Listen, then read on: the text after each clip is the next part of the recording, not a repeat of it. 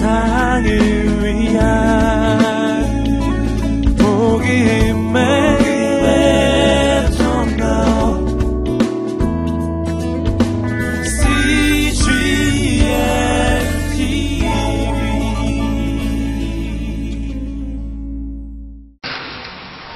네, 오늘 말씀을 나누도록 하겠습니다. 예수께서 세례를 받으시다 이런 제목입니다. 아, 이 말씀을 나눌 때 아, 저와 여러분의 마음 가운데 하나님의 은혜가 충만히 임하기를 주님의 이름으로 축복합니다. 네, 오늘 양재에서 처음 설교를 하는데요. 예, 하루에 네 번 설교를 하는 것도 아, 처음이고 또 양재에서 성인 설교하는 것도 처음입니다. 하나님께서 아, 메시지를 증거하고 하나님 진리를 증거할 때 저와 여러분의 심령을 또 강건케 하시고 아, 하나님의 길로 우리의 삶을 인도하실 줄로 믿습니다. 아, 세 부분으로 나눠서 말씀을 나누기를 원합니다. 첫 번째는 요한은 그리스도와 자신을 동일시하지 않았다라는 것입니다. 오늘 본문의 15절 말씀 한번 같이 읽겠습니다. 시작. 그리스도가 오시기를 간절히 고대하고 있던 백성들은 모두 마음속으로 요한이 혹시 그리스도가 아닐까 생각했습니다. 네, 15절에 간절히 고대했다 밑줄을 그으시고요. 요한이 혹시 그리스도가 아닐까 밑줄을 그으시기 바랍니다. 사람들은 목이 말랐습니다. 너무나 오래 기다렸기 때문이죠. 아, 다윗 왕국이 영원히 지속될 거라는 그런 꿈과 소망은 사라진 지 오래지만 주변 열강의 지배를 받은 지 어언 600년입니다. 구약의 말씀에 예언되어 있는 메시아가 도대체 언제 와서 우리를 구원해 주겠는가? 아, 그들의 마음 가운데 너무나 깊은 열망이 있었던 것이죠. 근데 사람의 마음 가운데 이렇게 사무치게 그리우면 눈앞에 아른거리게 되죠. 그래서 헛것이 보이고 아, 그런 법입니다. 그래서 너무나 그리운 사람이 있으면 그 사람 모습이 보이기도 하고 아, 그런 현상이 나타나죠. 아, 메시아 대망 사상으로 인해서 사람들은 세례 요한이 메시아가 아닌데도 그가 메시아처럼 보였다라는 것이죠. 아, 오늘 본문의 이 표현이 매우 중요하다고 생각이 됩니다. 간절히 고대했기 때문에 아, 어떻게 보면 이 간절한 목마름, 이 갈망 이것은 우리가 하나님의 임재와 하나님의 은혜를 체험하기에 아주 좋은 상태이기도 합니다.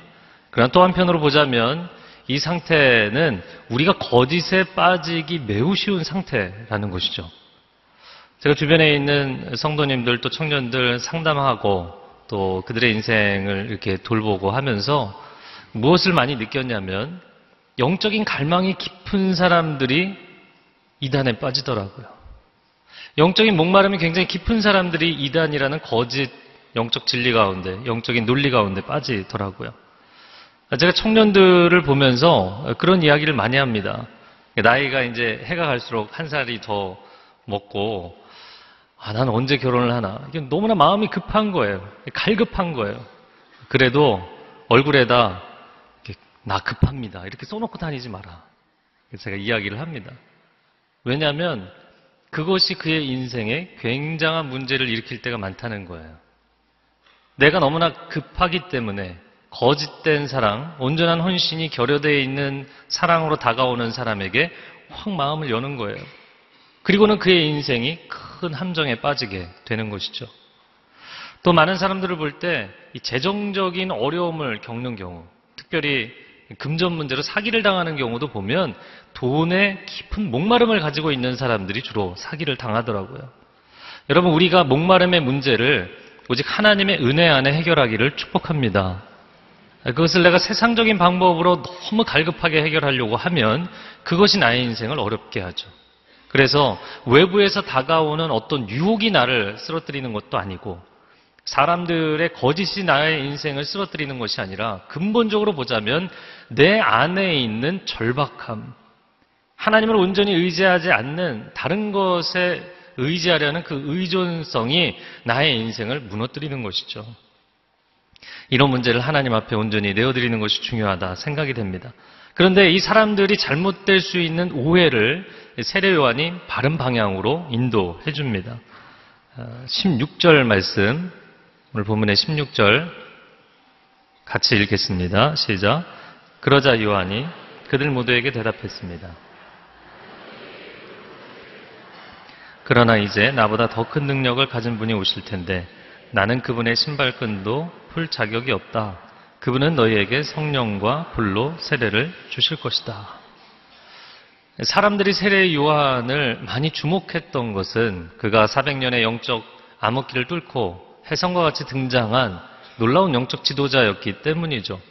그럴 만한 사람입니다. 그러나 그가 오늘 본문의 16절에 이야기한 것처럼 몇몇 제자에게만 이야기한 것이 아니라 모든 사람이 있는 곳에서 이야기하죠. 모두에게 나는 그리스도가 아니다. 라는 것을 밝히는 내용입니다. 그가 이야기합니다. 나는 물로 세례를 주지만 내 뒤에 오시는 분은 성령과 불로 세례를 주실 것이다. 또한 내 뒤에 오시는 분은 나보다 더 큰 능력을 갖고 계셔서 나는 그분의 신발끈을 풀 자격조차 없다. 저는 이 표현이 참 놀라운 것 같아요. 그 당시의 중근동의 문화에서는 주인의 신발끈을 묶어주고 풀어주고 그 신발을 보관하는 것은 아주 밑에 하인들이 하는 천한 어, 일이었죠. 그런데 나는 장차 오실 분의 이 신발끈을 풀고 맬 수 있는 그 종의 자격조차도 되지 않는다. 이렇게 고백을 하죠. 여러분 생각해 보십시오. 그 시대의 모든 이스라엘 사람들이 영적 지도자를 갈망했고 당신이 메시아가 아니냐 이야기했어요. 그래서 모두가 그를 주목하고 있는데 세례 요한이 이야기하는 것이죠. 나를 주목하지 마십시오. 내가 주인공이 아닙니다. 내 뒤에 오시는 분이 계신데 그분이 주인공입니다. 라고 고백을 합니다. 물론 우리가 생각할 때 너무나 당연한 고백이지만 이 고백을 우리 인생 가운데 한다는 게 매우 어렵다는 것이에요. 너무나 많은 사람들이 자기 중심성을 내려놓기 힘들어 합니다. 내가 내 인생의 주도적인 결정권을 갖고 싶어 해요. 그것을 누구에게 이양하고 싶어 하지 않습니다. 어, 그분이 비록 주님일지라도 내가 주님이라고 고백했을지라도 그분에게 내 인생의 주권을 내어드린다는 것은 결코 쉬운 일이 아니죠. 역사상으로 성경의 역사를 보면 구약의 사울왕은 내가 주인공이 아닙니다. 이 고백을 할 수가 없어서 평생을 다윗을 쫓아다니며 인생을 허비하는 고통스러운 삶을 살아갑니다. 또한 신약의 역사를 보면 대헤롯도 자기가 주인공이 아니고 자기가 비켜서야 된다는 이 고백을 하기가 어려워서 이세 미만의 영아들을 살해하는 이 잔악극을 행하게 되는 것이죠. 인간에게 이 고백이 어려운 것은 그 사람이 성품이 외향적이든 내향적이든 내가 내 인생의 주인공이 되고 싶고 내가 내 인생의 무대 한가운데 서고 싶고 내가 잔치의 상자에 앉고 싶고 내가 사람들에게 주목받고 싶어 하는 그 마음은 누구에게나 동일한 인지상정이기 때문인 것이죠. 그러다가 진짜 주인공이 나타나게 되면 밥을 먹다 말고 숟가락을 내려놓고 자리를 비켜야 되는 불상사가 벌어지는 일들이 비일비재하게 일어나는데도 불구하고 그 태도를 못 바꾸는 거예요. 아, 제가 지금 이야기하는 것은 사람과 사람의 관계가 아니라 우리와 주님의 관계를 이야기하는 것입니다. 예수는 주, 예수는 그리스도, 우리의 신앙 고백인 줄로 믿습니다. 그러나 이 신앙 고백을 삶으로 펼친다는 것이 얼마나 힘든지 모두가 우러러보던 요한이 또한 모두에게 이야기합니다. 나는 그분의 종이 될 자격조차 없습니다. 참으로 겸손한 고백이죠. 근데 저는 이 요한에게서 보이는 겸손이 바로 크리스찬에게 보이는 겸손이라고 생각이 됩니다. 이 요한이 보인 겸손은 단순히 그가 태어날 때부터 가지고 있는 선천적인 어떤 태도의 성품의 문제가 아니고요. 그가 후천적으로 학습한 예의 범절의 문제도 아닙니다. 요한이 보였던 이 겸손은 하나님의 하나님이심을 인정하는 그가 영적 진실을 고백하는 믿음의 고백이 있었기 때문에 가능한 것이죠. 요한이 보인 겸손은 절대자 앞에서 피조물로서 보일 수밖에 없는 합당한 태도인 것이죠. 저는 세상 사람들과 크리스찬들이 말하는 겸손이 전혀 다른 장르라는 것을 알게 되었어요. 세상 사람들은 내가 저 사람에게 존중받기를 원하기 때문에 보이는 겸손, 성품적인 겸손, 사회적 관계를 위한 겸손, 때로는 내가 저 사람보다 높다 생각하지만 그냥 매너를 지키기 위해서 하는 겸손. 성경에서 이야기하는 겸손은 그런 차원의 것이 아니라는 거예요. 내가 어떤 상황에 놓이든 내가 어떤 사람을 만나든 내가 그 사람보다 지위나 힘이나 여러 모에서 면에서 높은 자리를 점하고 있을지라도 언제나 어느 순간에나 어느 사람 앞에서나 절대자 하나님이 나를 보고 계세요. 그런 절대자와의 관계 안에서 견제할 수밖에 없는 기본적인 겸손의 태도가 크리스찬들에게는 있는 것이죠. 그래서 겸손은 크리스찬에게 있어서 겸손이라는 것은 도덕성의 문제나 예의 범절의 문제가 아니라 이것은 신앙 고백의 문제입니다. 우리의 삶 가운데 하나님이 주인 되시면 우리의 삶이 그리스도를 닮아갈수록 더 겸손함을 배워가게 되는 줄로 믿습니다. 제가 어제 이 본문 전체를 묵상을 하면서 어, 한 단어가 제 안에서 계속 맴돌더라고요. 동일시라는 단어입니다. identification. 약간 좀 어려운 말일지 모르겠지만 identify라는 말은 두 가지 의미를 가지고 있죠. 어, 원래는 신분 증명이라는 뜻이 있습니다. 그래서 우리 주민등록증 갖고 다니는데 미국 같은 경우는 ID 카드라고 이야기하죠. 이 ID라는 건 아이덴티티, 내가 누구냐라는 것을 신분을 증명해주는 증명서죠. 그런데 또 한 가지는 내가 나 자신을 어떻게 규정하느냐에 의해서는 증명, 자기 증명이 되는 것이지만 내가 내가 아닌 타자와 동일하게 아이덴티파이 한다 이야기할 때는 동일시라고 이야기를 하는 것이죠. 그래서 이 동일시라는 단어가 내면적인 표현인데 아, 내가 누군가를 너무 좋아하거나 존경하면 그 사람의 가치관이나 태도, 말과 행동을 따라하는 동화 현상이 나타나기 시작한다는 거예요. 그런 면에서 이 동일시를 이야기합니다.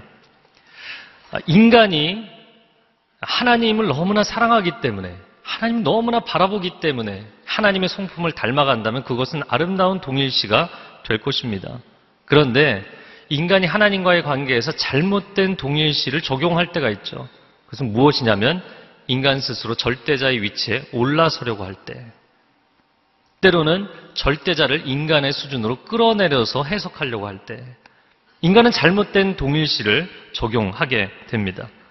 인간은 결코 절대성을 가질 수가 없죠. 인간은 상대적인 존재죠. 다 인간이 가지고 있는 어떠한 어, 요소도 전부 상대적입니다. 그런데 내가 가정에서나 직장에서나 어, 사회에서나 나라에서 마치 절대자인 것처럼 절대 권력을 가지고 있는 것처럼 모든 결정권을 내가 가지고 있는 것처럼 행동하면 그 사람도 어려움을 겪게 돼 있고 그 주변에 있는 사람들도 어려움을 겪게 돼 있어요. 그래서 우리의 가정에 하나님의 주권을 인정하는 것이 우리의 가정의 평화의 기초가 되는 줄로 믿습니다. 가정뿐만 아니라 우리가 섬기고 있는 모든 조직과 공동체 마찬가지인 것이죠. 또 정반대로 하나님을 인간 수준으로 끌어내려서 해석하려고 하면 그것은 우스꽝스러운 그리스 로마 신화처럼 되어버리는 것이죠. 아, 제가 두 가지 예를 들려고 하는데요. 누군지 알려고 하지는 마시기 바랍니다. 첫 번째 예는 제가 아주 오래전에 어떤 초신자를 신앙적으로 케어를 했습니다. 남편이 굉장히 그 큰 어려움을 겪고 있는 상태였어요. 근데 이 초신자는 나름 자기는 열심히 기도한다는 거예요. 남편을 위해서. 뭐 어떻게 기도하는지도 몰라요. 아직 예수님 영접도 안 했어요. 어, 그런 초신자였는데 얘기를 들어보니까 밤에 잘 때 침대에 누워서 기도한대요. 그래서 제가 잘한다고 얘기해 줬어요. 그 정도면 초신자가 잘하는 거죠. 매일매일 기도하니까. 그런데 이 초신자를 교회로 인도해 준 집사님이 이 초신자를 책망하는 거예요. 당신 남편이 해결이 안 되는 이유는 당신이 새벽 기도를 안 해서 그렇다. 네, 갑자기 긴장이 되죠. 새벽 기도를 모두가 다 하는 게 아니잖아요. 그래서 제가 좀 히스토리를 알아보니까 이 집사님은 자기가 인생에 큰 어려움을 겪었을 때 새벽 기도를 통해서 해결을 받았어요. 할렐루야. 어, 응답받고 해결받은 건 좋은 거죠. 아름다운 것입니다. 그러나 내가 갖고 있는 신앙의 어떤 형태를 다른 사람에게 절대적으로 강요할 수는 없어요. 크리스천들에게 발견되는 오류 중에 한 가지가 이것이죠. 절대자를 믿는 것이 우리의 신앙이지만 절대자를 믿는 자신의 신앙을 절대화시키면 문제가 생긴다는 거예요. 내 방식을 다른 사람에게 막 강요하는 거예요. 이렇게 해야만 된다라고 막 강요하는 거예요. 여러분, 하나님은 절대자이시지만 나는 절대자가 아니잖아요. 이 오류에 빠지는 사람들이 있어요. 다른 크리스찬들, 동료 크리스찬들, 후배들 어, 상담하고 케어하고 기도해주면서 잘못된 영적 지도를 하는 크리스찬들이 많이 생기게 되는 이유가 그것입니다. 최근에 어떤 청년이 저에게 이런 질문을 했습니다. 아, 하나님 볼 때 하나님은 너무나 이기적이래요. 하나님 너무 이기적이다. 제가 들으면서 일리가 있다 그랬어요. 어, 근데 이 청년 이야기하는 건 이유는 뭐냐면 성경을 보니까 다 하나님 뜻대로 된대요. 아니, 내 뜻도 좀 들어주셔야지. 어떻게 너무 일방적으로 자기 뜻만 너무 이기적이라는 거예요. 그래서 제가 이 친구에게 아, 하나님을 인간의 수준으로 이해하는 이 관점의 문제거든요. 설명해 줬어요. 인간의 자기중심성과 하나님의 자기중심성은 차원이 다른 것이다. 인간의 자기중심성은 이기심으로 결론이 날 수밖에 없지만, 그리고 그 이기심은 자기를 비참하게 만들고 다른 사람을 비참하게 만드는 것으로 끝이 나지만, 하나님의 자기 중심성은 하나님의 영광을 지키고 세상의 질서를 지키는데 반드시 필요한 것이다. 만약에 하나님이 하나님의 중심성을, 어, 내가 뭐 잠깐 내려놓지 뭐, 이게 뭐가 중요해?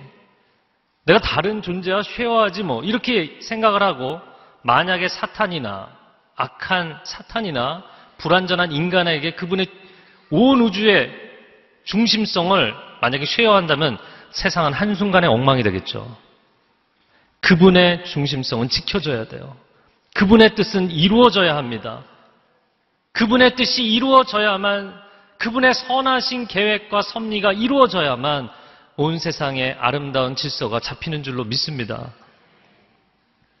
오늘 세례 요한은 자신이 당대 최고의 영적 지도자이지만 내가 구원자가 아니라는 거예요. 내가 세상을 구원하는 것이 아니라 장차 오실 메시아가 세상을 구원하시는 것이다. 여러분 이 고백이 세례 요한의 고백이지만 저와 여러분의 고백이 되어야 된다고 믿습니다. 물론 내가 자녀 키우는 것이지만 그러나 그 자녀를 끝까지 책임지시는 분은 하나님이십니다. 내가 사업을 하지만 그 사업을 이끌어 가시고 완성시키시는 분은 하나님이십니다. 이 고백이 우리 안에 있는 것이죠. 이것은 모순이 아니라 하나님의 절대성을 인정하는 상대적인 존재인 인간의 삶 가운데 역설적인 진리인 것이죠. 아, 이것이 복음의 역설입니다. 나는 비록 연약하지만 내 안에 역사하시는 하나님은 강하십니다. 나는 가난하지만 내게 한량없는 은혜를 부어주시는 하나님은 부요하신 하나님이신 줄로 믿습니다. 그래서 나는 부족하지만 그분이 온전히 이루실 것이라고. 내가 부족하다는 이 앞부분의 고백이 그렇다고 해서 내 인생을 대충 살겠다거나 내 인생을 포기하겠다는 뜻이 아니죠. 열심히 살겠다는 뜻이에요. 그러나 완성은 하나님의 손에 있습니다. 이 고백을 하는 것이죠. 아, 세례 요한이 하나님과 매우 친밀하지만 하나님의 자리를 넘나들지 않았어요. 선을 정확하게 지켰어요. 그는 하나님과 친밀했지만 겸손한 사람이었기 때문입니다. 영적 진실을 직시하고 있는 사람이었기 때문입니다. 그런 반면에 오늘 이 본문의 흐름이 크게는 세 부분으로 나눠져 있는데 두 번째 주요 인물인 헤롯이 빠지고 세례 요한에서 예수님 본문으로 넘어갔다면 흐름이 참 좋았을 것 같아요. 근데 두 번째 부분인 이 헤롯이 등장을 하면서 좋던 분위기가 이제 엉망이 되는 거예요. 오늘 본문의 19절, 20절 말씀을 여러분 같이 읽어주시겠습니다. 시작.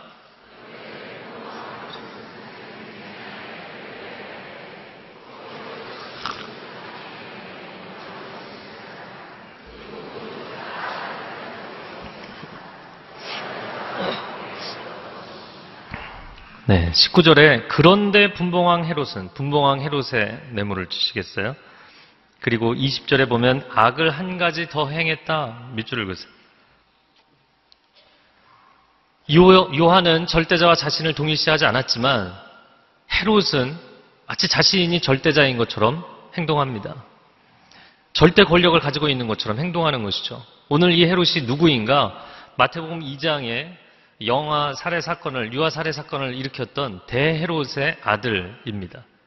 아, 그의 본명은 헤롯 안디바, 헤롯 안티파스라고 하는 사람입니다. 그의 가계도를 보면 부친인 대헤롯은 이스라엘 사람이 아니라 에돔 사람이었죠. 이방인이었습니다. 그의 어머니 말다게는 사마리아 여인이었습니다.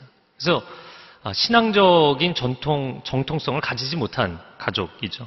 그 사이에서 태어나서 로마에서 자라났고 부친의 총애를 한 몸에 받았지만 결국에 그 부친이 죽으면서 남긴 유언대로 분봉 영주가 된 사람입니다. 네, 제가 분봉 영주라고 표현한 것은 성경에 분명히 분봉 왕이라고 되어 있는데 이 분봉 왕과 분봉 영주는 전혀 다른 개념이기 때문이에요. 사실 헤롯은 왕이 되고 싶은 사람이었지만 왕은 아니었어요. 왕이라는 칭호는, 칭호는 로마 제국에서 허락을 해줘야만 쓸 수 있는 칭호였어요. 당시에 그는 왕이라는 칭호를 쓸 수가 없는 사람이었어요. 그리고 이 분봉 영주라는 테트라르크라는 이 단어는 이 테트라가 4분의 1을 이야기합니다. 그래서 자기의 형제인 아켈라오와 빌립 2세와 그리고 대헤롯의 자기 아버지의 누이인 살롬의 이 네 사람이 이스라엘 이 팔레스타인 영토를 사분할을 해서 어, 통치하고 있는 시대였던 것이죠. 그는 원래 나바테아 족속의 왕인 아레타스 4세의 딸과 결혼을 했어요. 그런데 이 여인을 사랑하지 않고 또 다른 사랑하는 여인이 생겼어요. 그게 동생 빌립의 아내이자 자기의 조카였던 헤로디아였죠. 그래서 AD 26년에 첫 아내와 이혼을 하고 재혼을 하게 됩니다. 그래서 유대인들이 볼 때 이 헤롯은 심각한 문제가 있는 사람이었어요. 혐오스러운 인생이었습니다. 왜냐하면 이 사람이 유대 종교의 수호자 역할을 자처했지만 실제로 그의 인생은 타락한 인생이었기 때문입니다. 게다가 세례 요한이 이 문제를 거론하고 질타하니까 세례 요한을 투옥시켜 버리죠. 그래서 한 가지 악을 더 행했다라고 오늘 본문이 표현을 합니다. 저는 이 헤롯에게서 악의 가속화를 보게 됩니다. 아예 시작조차 하지 않았을 때는 한 가지를 행하는 것이 어렵지만 계속 하고 있을 때는 그 한 가지를 추가하는 것이 어렵지 않은 일인 것이죠. 세상을 보면 세상이 계속해서 악해져 갑니다. 하나님의 은혜를 계속해서 선포해도 세상은 더 멀리 멀리 갑니다. 이러한 세상 한가운데 살아가면서 크리스찬들에게 갈등이 있는 것이죠. 교회에서는 말씀대로 살라고 이야기하는데 하나님이 기뻐하시는 인생을 살라고 이야기하는데 내가 이렇게 하나님 뜻대로 살려고 아무리 몸부림을 친들 세상이 변하기를 하냐? 세상은 갈수록 더 악해지지 않느냐라는 것이죠. 그리고 힘이 빠지는 거예요. 어, 제가 성경적인 이 전체적인 티칭에 대해서 가르침에 대해서 두 가지로 요약을 한다면 첫 번째 세상은 더욱 악해져 가게 돼 있어요. 주님 오시는 그날까지 세상은 갈수록 더 악해질 것입니다. 두 번째는 크리스찬들은 그럼에도 불구하고 하나님 안에 거해야 할 줄로 믿습니다. 이 두 가지 부분을 가장 잘 요약한 말씀이 디모데후서 3장 13절과 14절에 나옵니다. 한번 같이 읽어보겠습니다. 시작. 악한 사람들과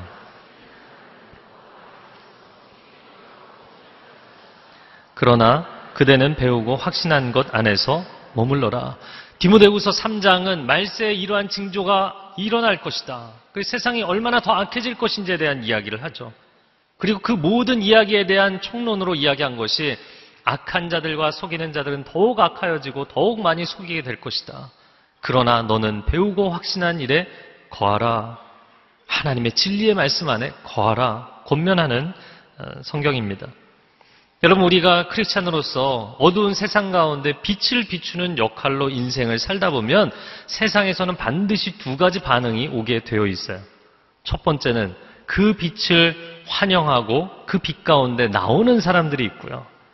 또 한 부류는 그 빛을 싫어해서 그 빛 자체를 아예 꺼버리려고 하는 사람들이 있어요. 그러면 그러한 사람들이 있다고 해서 우리가 세상에서 빛과 소금의 역할을 감당하는 것을 포기하겠냐는 것이죠. 우리가 어느 조직에 들어가서 그 조직의 문제를 해결하고 부정부패를 개혁하려고 한다. 그럼 두 가지 반응이 반드시 오게 돼 있어요. 와, 좋습니다. 라고 반기는 사람들이 있는가 하면 그 개혁 의지를 가지고 있는 사람 자체를 제거하고 싶어 하는 사람들이 반드시 있게 돼 있어요. 그러면 우리는 하나님의 사람으로서 세상을 변화시키는 역할을 감당해야 되는데 이 역할을 타협하거나 포기하겠냐는 것이죠. 오늘 요한이 거룩한 세상을 만들기 위해서 몸부림을 치다가 철창신세가 됩니다. 그래서 우리가 이때 질문하게 되는 것이죠. 성경에서 이러한 인생을 겪는 사람 또는 우리의 삶 가운데서 이러한 어려움을 겪는 사람들이 동일하게 하는 질문이 있어요. 그것은 왜 의인이 고난을 받아야 하는가? 욥기에서 많이 하는 질문이죠. 왜 하나님은 의인에게 고난을 허용하시는가? 마음이 막 어려운 거예요. 사실 이 주제는 신정론이라는 주제이고 굉장히 긴 설명이 필요하지만 성경적인 메시지를 간단하게 명제적으로 선언한다면 의인은 고난을 받게 되어 있어요. 의인은 고난을 받게 되어 있어요.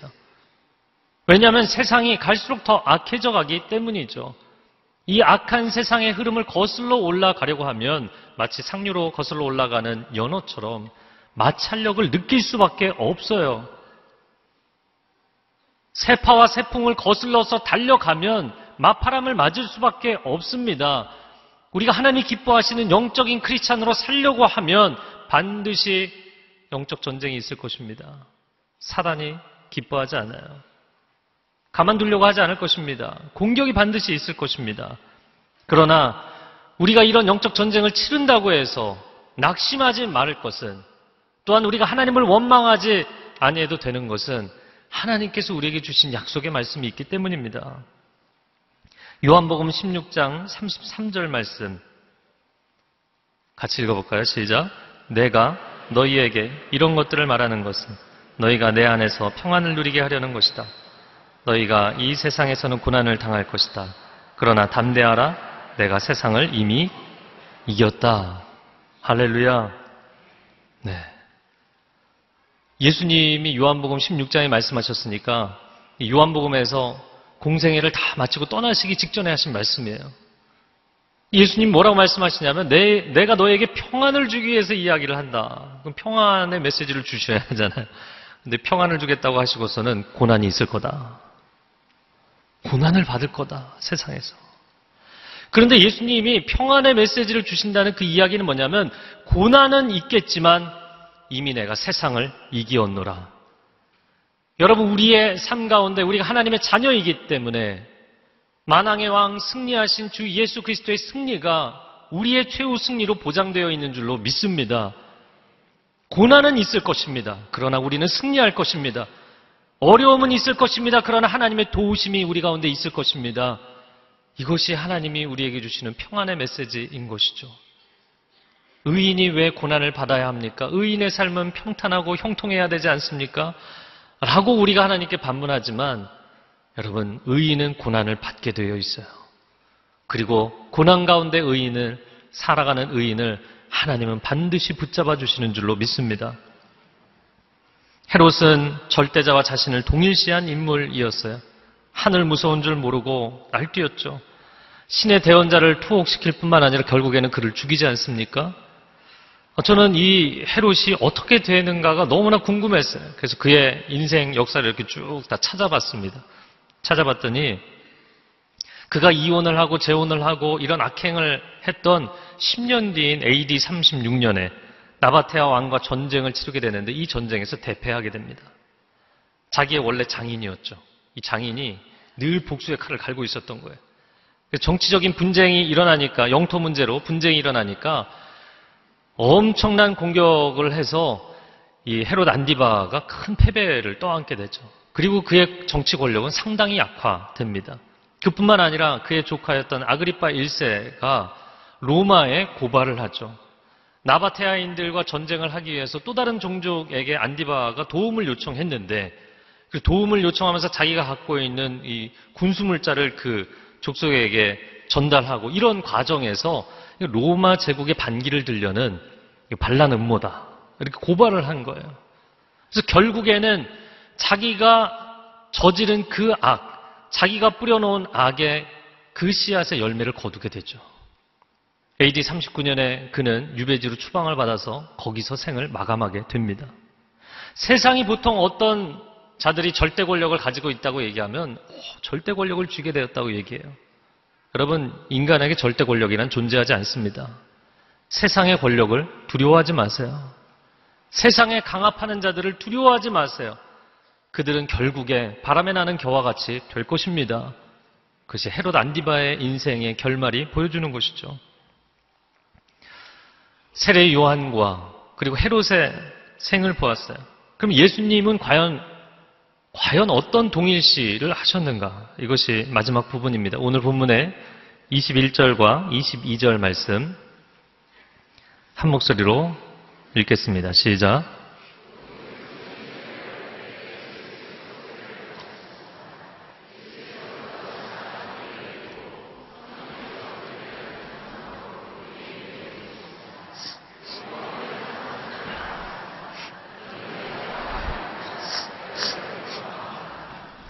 네.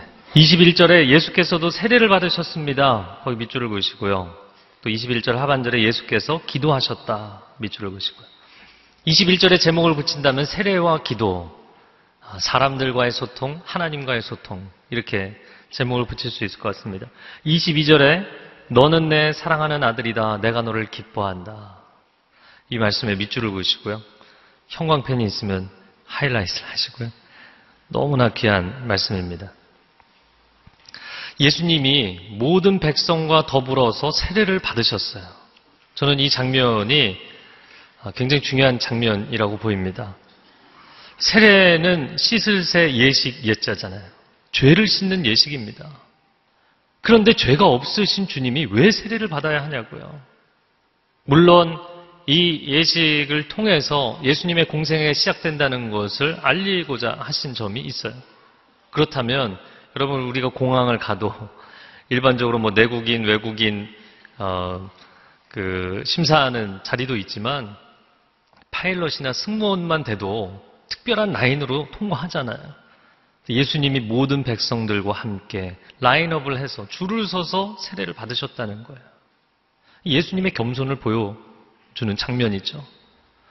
여러분, 인간이 이 세례 요한을 통해서 보여지는 인간이 갖는 겸손이라는 것은 이 절대자 창조주 앞에서 피조물로서 갖게 되는 겸손, 나의 자리를 지킬 줄 아는 겸손이죠. 그런데 예수님이 이 세례를 통해서 보여주신 겸손은 무엇인가? 이 세례는 장차 예수님이 모든 인류의 죄를 대신 걸머지고 십자가 위에서 대속의 역사를 이루실 것에 대한 예표적인 사건이거든요.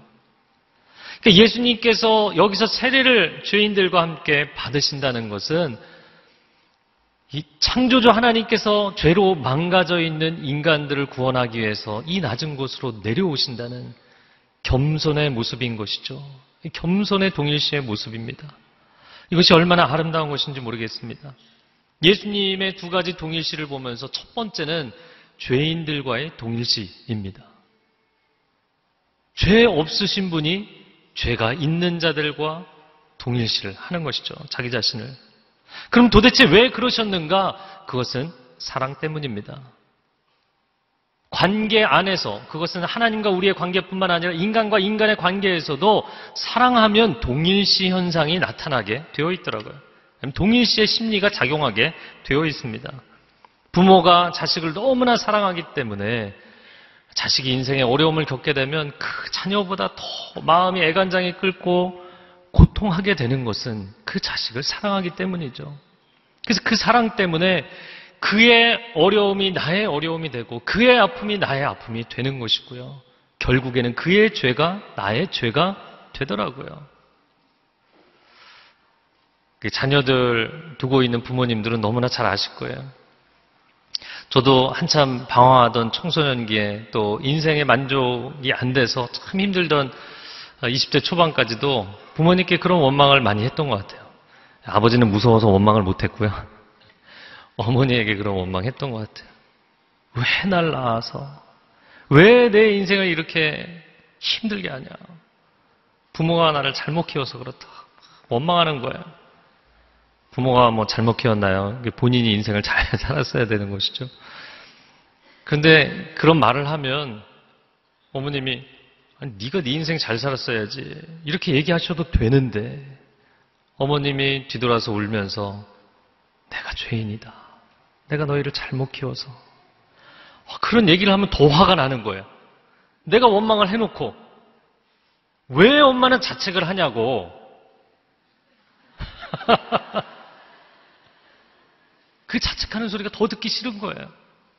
왜 자책하냐고 속으로 생각하는 거죠. 내가 엄마에게 원망했지만 스스로 나약해지는 그 엄마가 너무나 보기 싫은 거예요. 엄마 잘못 때문만은 아닌데 사실 알면서 그냥 하소연할 데가 없으니까 하소연하는 거죠. 근데 지금 돌이켜 보니까 제가 두 자녀를 쓰- 제가 키우다 보니까 이제 알겠어요. 사랑이 지나여지면 그 인생의 잘못이 그 인생이 잘못되면 그 잘못이 나의 잘못으로 받아들여지는 거예요. 물론 자녀의 인생 자녀가 본인이 책임져야 되죠. 그런데 사랑이 진해지면 그 인생을 내가 책임지고 싶은 마음이 생기는 거예요. 물론 이것이 너무 심해져서 한국의 부모님들이 과보가 서로를 힘들게 할 때도 있는 것이죠. 여러분, 그런데 참 안타까운 것은 이 사랑의 동일시가 인간 안에서는 아무리 사랑이 지날지라도 내 남편 하나, 내 아내 하나, 내 자식 하나도 온전히 건질 수 있는 능력이 안 되더라고요. 왜냐하면 인간의 사랑은 한계가 있고, 인간의 사랑은 변질돼 있고, 인간의 사랑은 이기적이기 때문이죠. 그런데 하나님의 사랑은 온전하고, 하나님의 사랑은 진실하며, 하나님의 사랑은 우리가 형용할 수 없는 충만한 사랑이기 때문에 그 사랑이 우리의 죄의 문제를 내가 너의 죄를 대신 지겠다라고 딱 덮으시는 순간 우리의 죄의 문제를 해결하시는 줄로 믿습니다. 여러분, 하나님과의 관계도 인격적 관계죠. 어, 이런 이야기들을 많이 합니다. 부모가 된다는 것이 이게 죄인이 되는 것이다. 뭐만 문제만 생기면 그냥 부모 잘못이에요. 네, 하나님도 동일한 사랑 때문에 하나님이 죄인이 되신 거예요. 하나님이 하나님이시라는 것은 죄인이 되시는 거예요. 우리를 너무나 사랑하시기 때문에 마치 부모의 심정과 같은 것이죠. 두 번째 하나님의 예수님의 보여주신 동일시는 하나님과의 동일시입니다. 저는 이 장면이 성부, 성자, 성령께서 삼위일체 되신다는 것을 너무나 잘 보여주는 장면이거든요. 사실 오늘 본문이 세 부분이지만 설교의 제목은 예수께서 세례를 받으시다잖아요. 가장 중요한 부분이 마지막 장면이에요. 왜 이 장면이 중요하냐면 성경에서 삼위일체 하나님을 보여주는 아주 대표적인 본문이기 때문이죠. 예수님께서 세례를 받으시면서 앞으로 대속적인 사역을 하시겠다는 이 엄청난 목숨을 거는 사역을 하시겠다라는 결단을 하시는 장면. 그 장면에서 성령께서 도우시는 임재를 그리고 성부 하나님은 그 아들을 격려하시는 메시지를 주시잖아요. 아들은 아버지의 뜻을 이루기를 원하고 아버지는 그 아들을 인정해주고 또한 하나님의 영은 그 성자의 사역을 도우시는 거예요. 그래서 성부, 성자, 성령이 그 뜻과 행하심에 있어서 완벽하게 일치하는 것을 보여주는 본문입니다. 그래서 제가 동일시라는 표현을 썼지만 처음에 이 아이덴티피케이션의 첫 번째 의미는 신분 증명이라고 했죠. 사실 이 장면은 신분 증명이에요. 하나님과 성부 하나님과 성자 그리스도가 동등하지 않은데 동일하지 않은데 동일한 것처럼 동일시를 했다는 것이 아니라 원래는 동등하신 것이죠. 동등하시고 동일 본질이신 삼위일체이신 것입니다. 저는 오늘 본문의 말씀에서 이 마지막 부분이 너무나 좋으면서도 제가 하나님께 질문했어요. 하나님, 정말 그 아들을 사랑하고 그 아들을 기뻐한다면 그 아들이 십자가를 져야 되는 이 고통의 사역을 왜 시작하도록 하나님 그를 그의 등을 떠미셨습니까? 사랑한다면서요, 기뻐한다면서요. 도대체 하나님이 기뻐하시는 것은 무엇입니까? 아, 그래서 제가 여러분에게 하나님의 기쁨이라는 책을 소개를 해드리려고 갖고 나왔어요. 존 파이퍼가 쓴 하나님의 기쁨이라는 책입니다. 아, 좀 두껍지만 아주 아주 좋은 책이에요. 제가 번역을 해서 좋은 책이 아니라 진짜 좋은 책이에요. 20세기에 나온 어, 기독교 서적 가운데 현대적 고전이라고 이야기할 수 있는 3대 책 안에 드는 책입니다. The Pleasures of God. 하나님의 기쁨이 도대체 뭐냐? 그래서 이 책에서 이야기하는 것은 이런 논지예요. 도입 부분에서 이야기합니다. 어떤 한 사람이 기뻐하는 대상을 보면 그 사람이 얼마나 가치 있는 존재인지를 알 수 있다. 만약에 그가 추하고 더럽고 악한 것을 기뻐한다면 그의 영혼의 밸류는 굉장히 떨어지는 것이죠. 그러나 그가 선하고 아름답고 온전한 것을 사랑한다면 그의 영혼의 가치는 올라가는 것입니다. 그런 어떤 한 인간의 영혼의 가치에 대한 문제를 하나님께 적용해서 책을 풀어서 쓴 거예요. 그럼 도대체 하나님은 뭘 기뻐하시냐? 그런 내용을 쓴 책입니다. 근데 이 책에서 이런 이야기를 하죠. 성부 하나님은 성자 그리스도가 그 하나님의 가장 큰 기쁨에 동참하기를 원했다는 거예요. 그럼 성부 하나님의 가장 큰 기쁨은 뭐냐고요? 그것은 망가진 죄인들, 하나님의 형상들을 회복하는 것. 목숨을 걸고라도 하나님의 형상인 인간들을 회복하는 것. 그것이 하나님의 가장 큰 기쁨이라는 거예요. 그 기쁨에 아들이 동참하는 감격을 맛보기를 원하셨던 것이죠.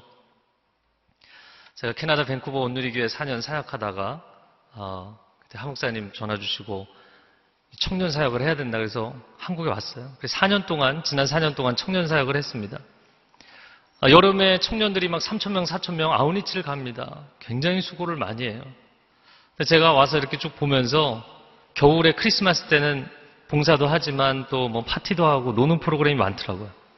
그래서 제가 올해 크리스마스에는 파티를 다 안 하도록 하겠습니다.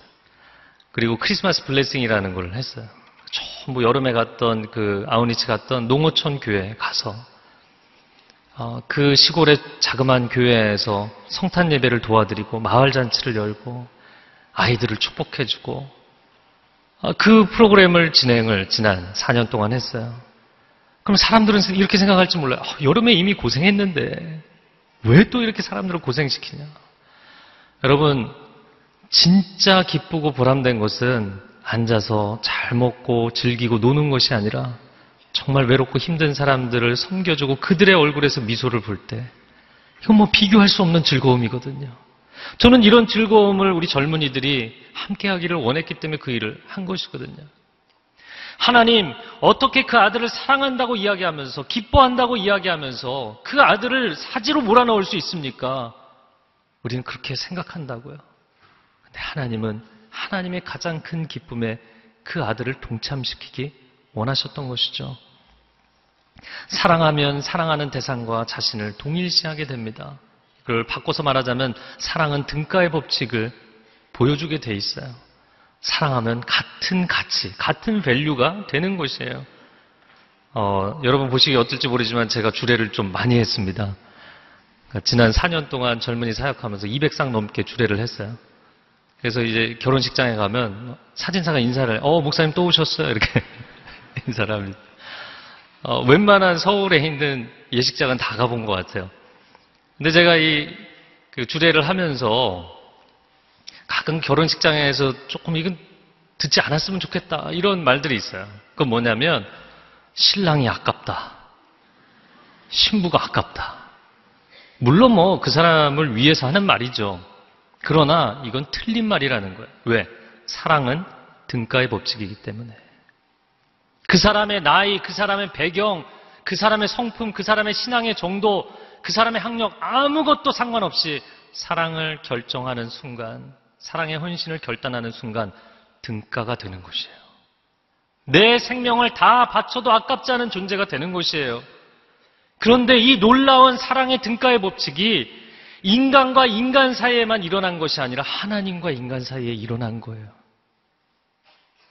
하나님의 아름다운 창조 세계를 망가뜨렸고 가장 큰 죄는 이 아름다운 형상을 망가뜨린 죄인 중에 죄인인 나를 건지시기 위해서 그분이 자신의 생명을 십자가 위에서 내던지신 거예요. 왜? 사랑하기 때문에. 사랑하면 등가가 되고 사랑하면 그 죄를 내가 걸머지고 싶은 것이죠. 오늘 하나님께서 아들 예수를 격려하십니다. 그리고 아들이 공생의 사역을 시작합니다. 여러분, 우리 마음 가운데 왜 하나님 나를 사랑하신다고 하면서 내 인생에 이렇게 고난과 어려움이 있습니까? 오늘 하나님 우리에게 두 가지를 말씀하세요. 세상은 갈수록 더욱 악해져 갈 것이다. 너가 정말 내 뜻대로 살기를 원한다면 너의 인생에는 역풍이 있을 것이다. 또 한 가지는 내 기쁨에 내가 동참하기를 원하기 때문에 나의 눈물에 내가 동참하기를 원하기 때문에 생명을 걸고 목숨을 건 이 구원의 사역에 내가 함께 하기를 원하기 때문에 우리가 함께 이 고난을 뚫고 나갈 것이다. 할렐루야. 이것이 우리의 인생을 향한 하나님의 메시지인 줄로 믿습니다. 올 한 해 새롭게 여러분의 일터에서 새로운 프로젝트를 시작하시는 분들, 또 교회 안에서 새롭게 직분을 맡으신 분들, 오늘 예수님이 첫 스타트를 하시는 장면이에요. 하나님의 격려의 음성을 듣게 되기를 축복합니다. 함께 기도하겠습니다. 우리 가슴에 손을 얹고 기도하겠습니다. 이 시간 나의 하늘 아버지 되시는 하나님, 우리에게 말씀하십니다. 내가 너를 사랑하노라. 내가 너를 기뻐하노라. 내가 이 고난 가운데 지나갈 때 내가 너와 함께 할 것이며 2014년을 기대감과 그리고 절반은 두려움으로 시작하는 너의 마음에 내가 은혜를 베풀고 확신을 주고 믿음을 주리니 강하고 담대할지어다 내가 세상을 이기었노라 이 주님의 승리가 우리의 승리가 될 줄로 믿습니다. 그렇게 2014년 역사하실 하나님을 기대하고 신뢰하며 예수 그리스도의 이름으로 기도합니다. 아멘. 한 중풍병자가 있었습니다. 친구들은 그를 예수 앞에 두기로 했지만 무리 때문에 들어가지 못하자 지붕에 올라가 그를 달아내려 예수 앞에 놓았습니다. 예수께서는 친구들의 믿음을 보시고 중풍병자를 고쳐주셨습니다.